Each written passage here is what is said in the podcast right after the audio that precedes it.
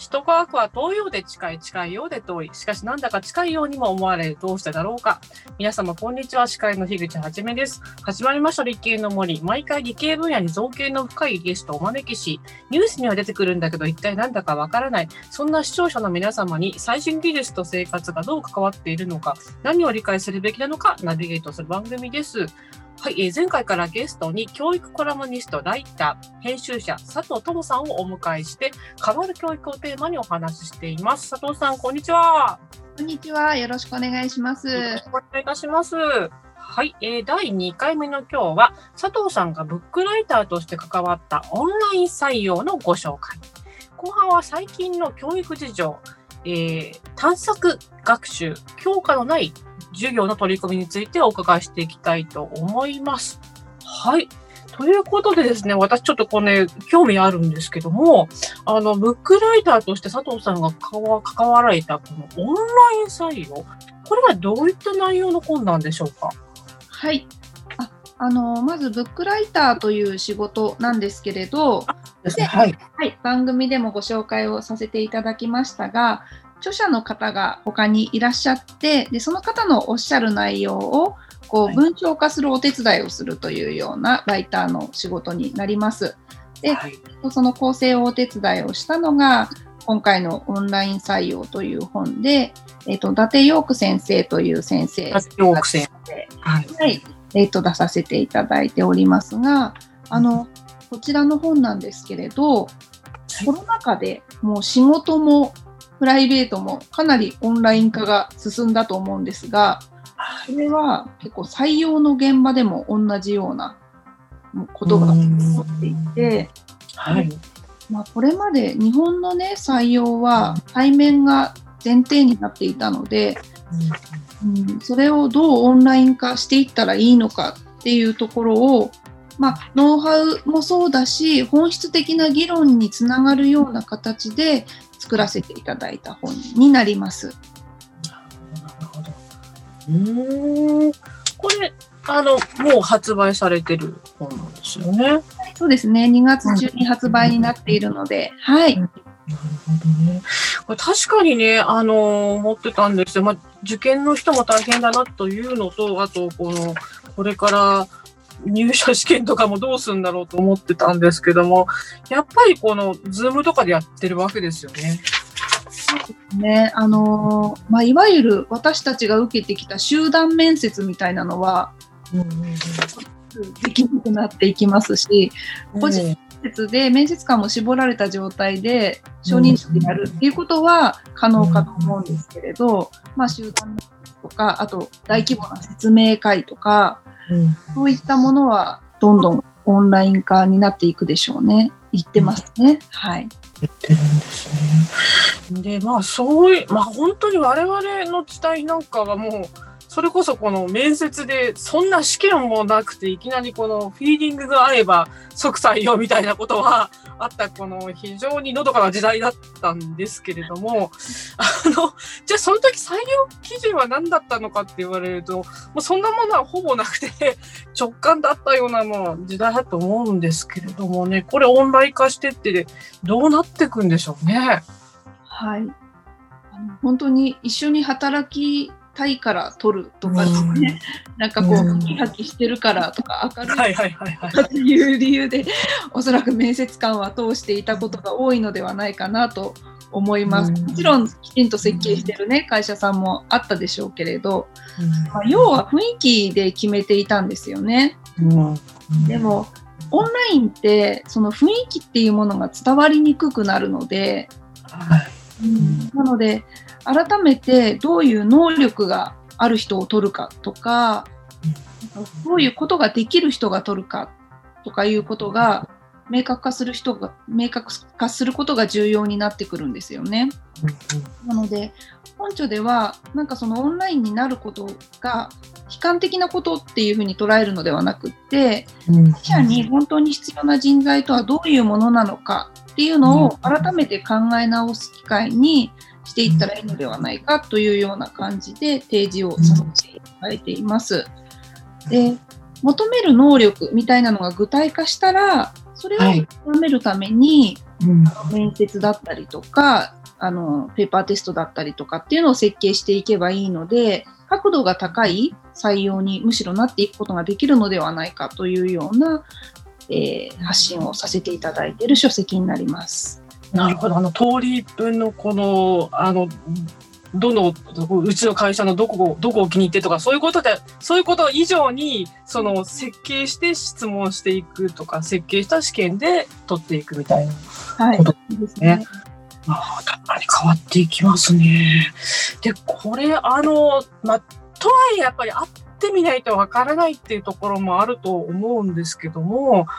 このまあ、まあ、会ってみる、まあ、対面とオンラインで、どうこう面接って変わってくるんでしょうね？はい、あのー、これも伊達先生の取材であの、はい、私も学んだことなんですけれどやっぱりオンラインだと感情面とか、この雰囲気みたいなのが伝わりにくいんですよね。うん、だからまあ空気を読むみたいな感じのこととかも難しいし。だからそういうところを問うっていうのはオンラインにはなかなか適していない。うん、何ができるのかとかこうどういう能力があるのかっていう情報伝達にはこうオンラインはすごい優れているツールで。あオンラインはそうか情報伝達には優れているあその人のその人のどういう特徴があるかとかそういうことの伝達には、えー、優れている。そうなんですよ。あの例えばあの情報量が多ければ多いほどいいって思いがちだけれど、はいはい、対面で会っててものすごい踊りながらなんとかの定理の説明をされても入ってこないじゃないですか。情報多すぎるよっていう。いいよって絶対踊りに行っちゃうじゃないですか。はい、だけどあのこのズーム越しになんとかの定理の説明をされたら、うん、もう集中するしかなくなるので。あそういうことですね。むしろそちらに意識が向いて、あこの人はこのことが本当に分かってる人だなとか、この人はこういう能力がある人だなっていうことを見極めることができるのでその能力の見極めという意味でオンラインの、えー、面接を利用するというのは一つの方法だなというふうに、えー、今回の取材で見えてきたところです。で対面はとはいえ多分あの完全にオンラインっていうのはなかなか勇気がいることだと思うので。そうですよね、うん、おそらくハイブリッドになってくるだろうなとは思うんですよねしばらくの間は。でまああの対面の場合はこの人の人柄とか感情面が見えやすくなってくるので、むしろそのこう経営者層との面接とかの時に対面にしてで本当に自社のカルチャーに合っているのかとかあと経営者の考え方経営者の方針とかにその人がマッチしてるのかそれはこう候補者が問われているっていうだけじゃなくて候補者自身が経営者のことを好きでやるかっていうところも問われてると思うので、そういう対面の面接は設計していけるのではないかというふうに、こうオンラインと対面を切り分けて考えていくことによって、角度が高い自社が欲しい人材を取っていけるんじゃないかっていうことを、え書かせていただいてる本ですね。ね、それだとね、確かに、面達とかね、面接達とか、ね、使えなそうですもんね。そうなんですよ。なんか、うん、あの、行動機って言いながら、みんな同じことを言うみたいな。はいはいはいはい。あの、こう、オンラインだと本当に差がつかないんですよね。うんうんうん。なるほどね。だから、ちゃんと公平なジャッジが効くしっていうことですよね。うん、なんかいろいろと、ね、オンラインになったらオンラインになったで、ね、新しい動きが出てくるものですね。そうですね。多分、この方々、人事の方々、結構バタバタされているタイミングではないかなと思うので、あ3月。はい。目の前の業務をどうするか、オペレーションどうするかっていうことも、そう、含めて、対応の設計をし直すという意味でも、ちょっとこう参考になる書籍なんじゃないかなと思うので、あの、一般書店さんにも置いていただいてますし、あの、アマゾンでも購入できますので、ぜひご覧いただけると嬉しいです。はい、もう一度、えっ、ー、と、本の題名が。オンライン採用です。はい。じゃあ皆さん、あの、まあ、人事の方もね、含めて、それからまあ、これから受ける方もね、いらっしゃると思うので、えー、ぜひですね、お手に取って、ね、あの、見ていただきたいと思います。はい。えー、それでは CM の後は顧問、高山由香さん交えてのトークになります。あなたの動画をアップすると、企業からあなたに面接依頼が届きます。逆指名型就活サイトスタートライン TSE は鎌倉 FM を応援します自治体公的機関様のデジタルトランスフォーメーション小中学校のギガスクール構想の STEAM 教育導入をお手伝いいたします新クライアント総合研究所は鎌倉 FM を応援しておりますそれではここからは顧問のサイエンスライター、高山由香さんを交えたトークになります。高山さん、今回は佐藤さんにどんな話を掘り下げて話していただきましょうか。はい、こんにちは。えーと、今回はですね、まあ、前回に引き続きこう教育の場面についてお話伺いたいなと思ってます。で今回第2回は特に新しい取り組みって言われている、まあ、授業の取り組み方であったり最近よく耳にする探究学習とかあと教科のこう垣根を取り払ったような授業があるというふうに、まあ、耳にはしているので実際こうどんなイメージでこれからそれを聞いていけばいいのかっていうところをざっくり教えていただきたいなと思います。よろしくお願いします。よろしくお願いします。やっぱり学習指導要領っていうなんか大変ありがたい書物 決まり？があるというところまではあの一応知ってはいるんですけれどもその教育指導要領ベースでどんなふうに変わってきてるのかっていうところを、まあ、概要をお願いできますか？はい。あのまあ、新しい学習指導要領がまさに今あの実施されているっていうところで例えば小学校では2020年度からですし、高校では2022年度の入学生から順次適用されていくというような感じになるので、はい、本当に今学校教育が過渡期の状況にあるんですね。で、えっと、それがどういうふうに変わっていくかっていうとあの3つの柱を重視さ重視する教育になっていきますよっていうふうに言われていてはい、1つ目があの学びに向かう力人間性等の関与、まあ、人間性を育成するっていうことですね。うん、で2つ目が思考力判断力表現力等の育成。で3つ目が生きて働くあの知識技能の習得っていうところになっています。いわゆる私たちの世代っていうのが、あの、はい、知識技能の習得がものすごい大きくなっていて、で例えば思考力判断力表現力とか人間性の育成みたいなものもゼロではなかったと思うんですね。行事とかがあったりとか、あと部活動で協調性を養ったりとか人と協力する力とか思考力とかを養ったりとかっていうことがあったと思うのでゼロではなかったけれど知識技能の部分がすごく大きくなってきたけれどだけど、それを3つバランスよく養っていくことが必要ですよっていうことが大きな方針として出されています。もう一つ、結構これも学校現場に影響を与える大転換かなと思っていることが、コンテンツベースの教育からコンピテンシーベースの教育に変わるっていうところで、でちょっと分かりにくい議論かなと思うんですが、コンテンツベースっていうのはここまでやったら OK みたいな。教科書の第3章までいったら OK みたいな。あ、はいはいはい。コンピテンシーベースは、それを学ぶことによってどんな能力を伸ばすかっていう機能があります。だから、ゴンギツネを学びました。ゴンギツネっていうものを勉強したっていう事実で OK ではなくて、それによって、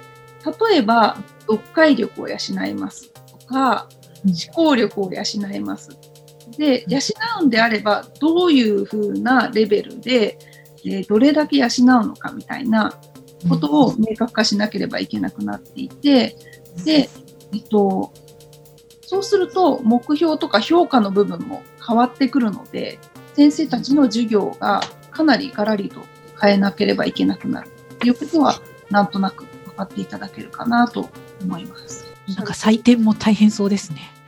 試験というかテストでは、その読解力を問う問題とか、自身の思考力を表現する問題などが増えてくるし、はい、その選択問題とか、ただただ知識をインプットするみたいなものに関しては ICT に託していって、うん、まあ、選択問題とかやればあの是非が出るので、はい、ところに託していってむしろ個人の思考力表現力をこう評価していくのが教師の役割になっていくっていう方向性が示されていますね。教師の役割もなんというかあの分かるんですけど分からないというか、ね、具体的にこう授業の中身でどんな風にやっていくのかっていうとまずもうね学生時代からえらい経ってしまってもう想像もつかないところなんですが例えば取材された学校なんかでは具体的な取り組みとかって何かこう紹介できるようなものってありますか？具体的な取り組みそうですね。あのまあいろんな学校さんでアクティブラーニングっていうものは行われていて、はい、これはあのグループになって、まあ、グループになることが多いんですけど4、5人グループになって話し合いをしてこう一つの結論を作っていくっていうような学習スタイルなんですが、はい、それってあの何て言うかな。それぞれの知識を出し合って、うん、で調べたりとかあと表現したりとか考えたりとかっていうことが絶対に必要になってくるものなので、はい、そういった学習を取り入れてる学校は結構増えてきています。そうなんですね。先生の側もうまくいかないこととか、まあ、明確なこう答えを持っていないものに対して明確でないっていうことをずっと受け入れつつ子どもたちと接していくっていうなんか何ですかね修行ですか？修行みたいなあの感じに見えますね。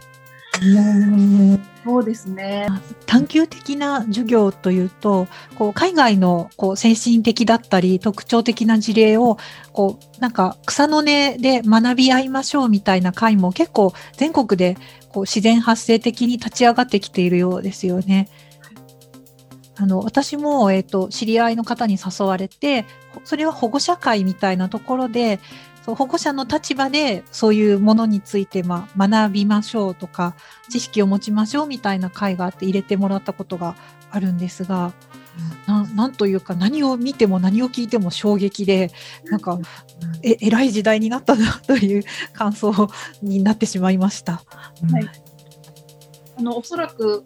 見られたのが「モストライクリートゥサクシードっていうドキュメンタリー映画ですかね。えっと、そうですね。1時間ちょっとぐらいのアメリカかどっかの映画だったと思います。はい、結構その教育関係者でも何度も見るような方が多いドキュメンタリーの映画なんですけど、はい、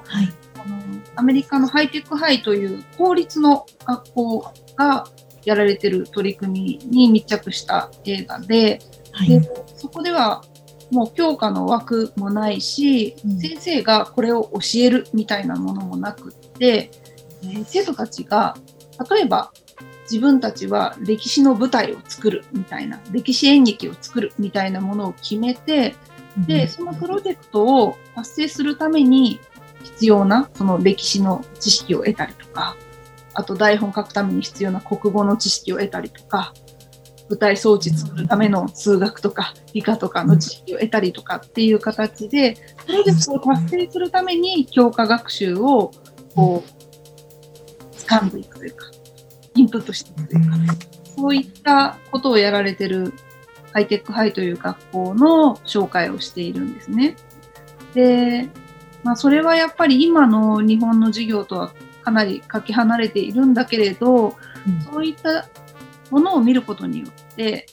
えっと、やっぱり対話をするっていうことが私たちには重要だと思っていて、はい、中山さんもそれを見られた後に多分こうみんなで話をしてみましょうみたいな場があったんじゃないかなと思って、ありました。そうですよね。はい、あの見てそれが正解だって思うんじゃなくて私はそれを見てこう思いましたとか、なんか、ここは賛同できるけど、ここはちょっと違うんじゃないかなとか、自分自身の意見を育てていく、教育観を育てていくっていうことがきっと重要で、で、それを出し合って、人それぞれの違いを感じ合うことが多分今とても重要なタイミングだと思うんですね。でそういったこう、まあ、課題学習型とかプロジェクト型っていうような学習の形と、まあ、従来古くからあるその教科に分かれていてこの内容を学びましょうっていう学習も、まあ、とてもこちらも大事だと思うんですがそれら双方のなんかリンクっていうんですかねどんなつながりを持ってまあ、行くものなのか行くべきなのか佐藤さんの、まあ、ご意見とかご感想を教えてください。はいあの多分その映画のようなハイテックハイのようなこう授業スタイルにするにはかなりあの何段階ものステップがあって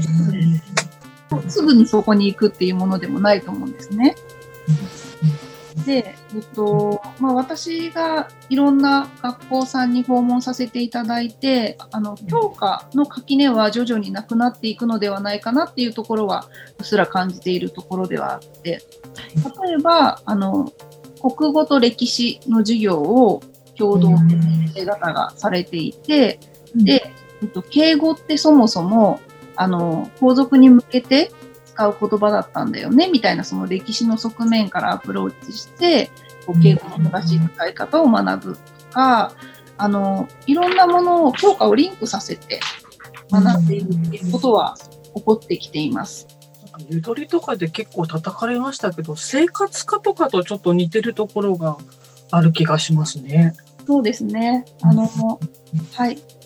自分たちで考えて、自分たちで調べて考えるアウトプットするみたいなことって、あの生活科の流れでもあるしあと今、あの総合的な探究の時間っていうものが導入されていてそこではまさに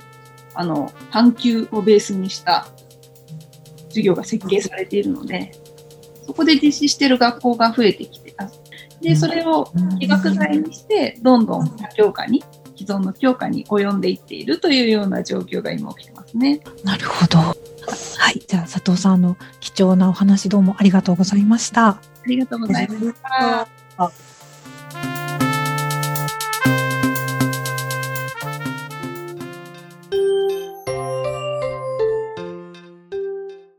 ということでですね、まあ、あの、オンライン採用という新しい流れ、そして後半はですね、まあ、あの、学校教育の中でですね、まあ、あの、偏差値偏重がなくなった結果ですね、あのー、ごめんなさいね、ごめんなさい、出てこない。えー、っと、名前が出ます。ちょっとこれは、あの、縮めますけど、えー、単語単語。えっと、はい、探究学習、探究学習、それから、まあ、教科のない授業、そしてアクティブラーニング授業型からですね、能動型の授業に変わってきたというお話を聞いてまいりました。でちょっと奥野さんが姿が見えないので、海藤さんから。はい。じゃあ、まずは、オンライン面談ですかね。はいはいはいはい、はい、あの、ちょうどまあ社会に出る時も学生だけではなくて、あの、社会に出る時も今、まあちょうどこういう世の中なので、オンライン面談っていうのがありますと。うん、あのー、全然いいと思うんですね、時代に沿っていて。まあ、昔はその IT が整備されてないので、こういったオンラインで面談するっていう環境がなかったと思います、全然。それがやっぱり今、の日本 IT なんとかが計画うまくいって、まず通信網が整備されて、今度はその上に乗っかってくるシステムっていうのもどんどんどんどん豊かになってきてます。その中で、まあ、実際に会わなくても面談ができますよ。あのなるべき形かなとは思ってます。であとはそんな弊害ってないと思うんですよ今までの顔を合わせる面談とこのオンラインの面談って何か大きく変わるんですかって全然か一緒だと思うんですよ。うんあとはその言っていたやっぱりそのたかが何分かの面談でその人の真意まで全部読めるかっていう分かり合えるかっていうところなんですよね。それは別に、はい、あの離婚もしかりなんですけど、はい。まあ、そんなのもあって、あの、まあ、短時間で本当に人をちゃんと分かり合えるかっていうと、多分、無理前提なんですよ。で、しかもその、今私 IT なんですけれども、このこの IT の技術があるかどうかっていうのも、別に新卒採用であればないし、中途採用であればまあ話してもっていうところで、なすごく難しいんですよ、判断って。なので、そうですね、私は本当にあの10人入れて、まあ、2人ぐらいいい人いればいいかなっていう、そんなノリなんですよね。なので、まあ、そこは、あのそこで全然皆さんとやっぱり考えが一緒で、その短期間で人を理解し合うっていうのは、所詮無理なんで、まあ、無理を前提に、ちょっとでも幅を埋めるにはどうすればいいかっていうので、筆記テスト以外に会って話しましょうっていう、それが目の前で、えーと、物理対物理いるかオンラインの画面越しなのかだけなのでそこはそんなさほどギャップはないと思います。あのじゃあオンラインだから分かんなくてじゃあ実際に会ってみたら全然違かったっていうのはほとんどないので、うん、はいあの貴重な現場の声ありがとうございます。はい、えー、高山さんいかがでしたでしょうか？はい。あの私たちこう小学校からこう先生という人に会って先生は常に正しくて教え導いてくれる存在だって学習してそう信じてきてたじゃないですか。はい、今でも先生っていうとそれだけでその人が言ったこと全部正しいってうっかり思い込んでしまうんだけど、そうじゃなくて先生たちも現場で日々学んだり悩んだり試して失敗したり、しながらやってらっしゃる普通の人だっていうのねいつも忘れちゃうなと思って。そうあのこの機会にちゃんと先生も悩める一人の大人だってあのちゃんともう一回捉え直さないとすごく無理なお願いとかなんか夢みたいな理想を勝手に押し付けてなんか申し訳ないなっていう気がしました。昔はほら、あの、分かってて、大人の世界が分かってて、先生っていうのは立てて、ね、で、新卒のから立てて立てて、そういう先生になっていく。で、そういうなんか、あの、不完全だってことは分かってて、やってたけど、それがなぜかいつの間にか本当に教師っていうのは完全なものってなっちゃって、辛いことになっちゃうみたいな感じがありましたね。はい。はい。ということで、今、奥野さんは？はい、じゃあ第2回もありがとうございました。ありがとうございました。ありがとうございます。